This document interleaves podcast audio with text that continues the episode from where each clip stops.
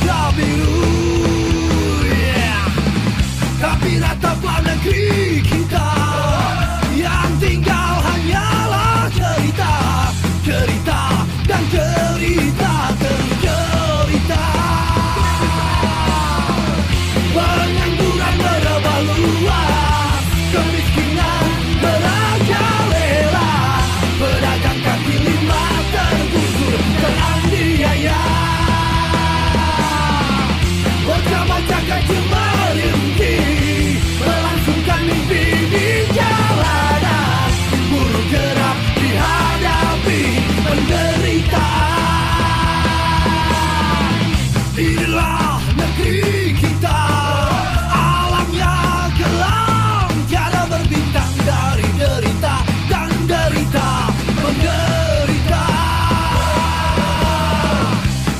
cavalcada lenta e linda.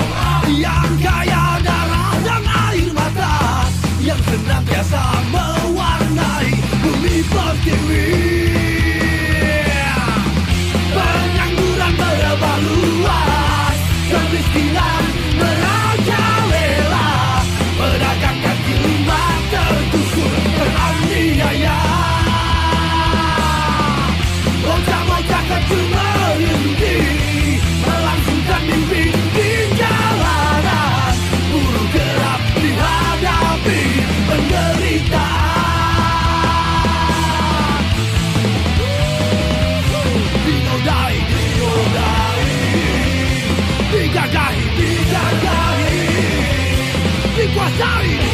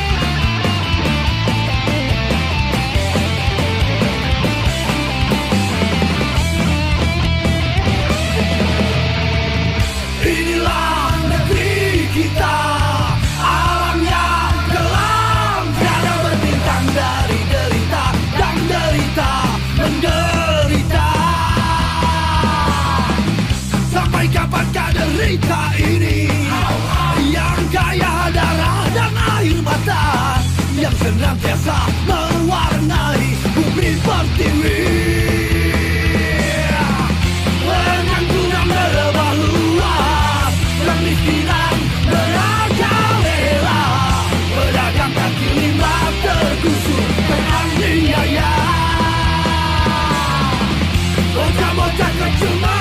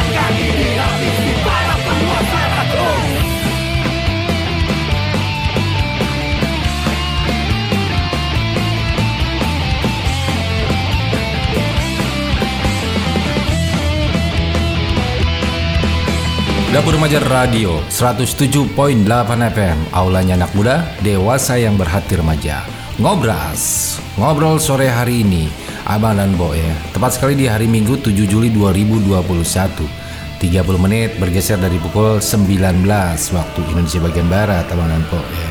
Seperti biasa Ahmad Dika terus menemani Abang dan Po Sampai pukul 20 ke depan.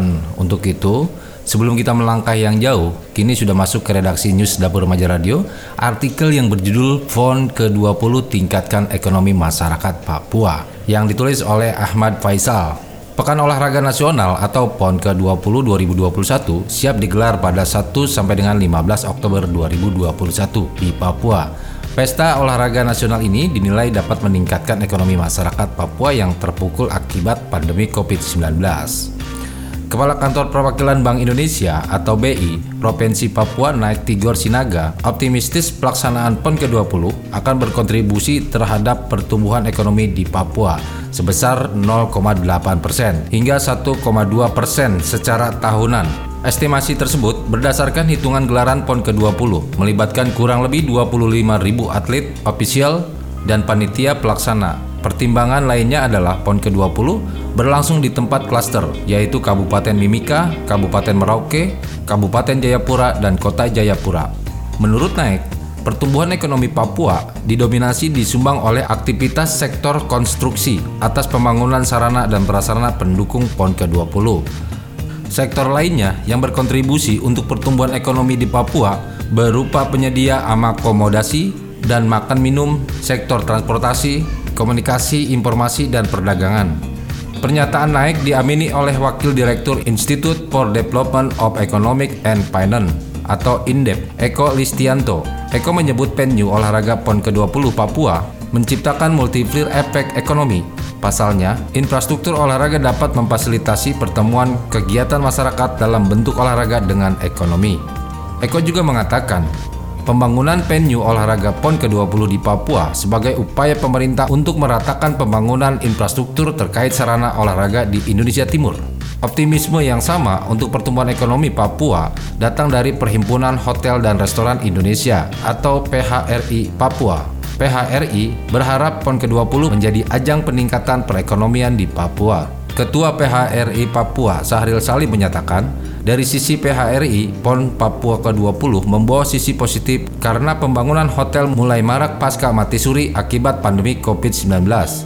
Sebagai contoh, di kota dan kabupaten Jayapura, sejumlah hotel baru dibangun dan berimplikasi pada lapangan kerja baru. Hotel tersebut akan menampung para atlet, ofisial, dan panitia pelaksana.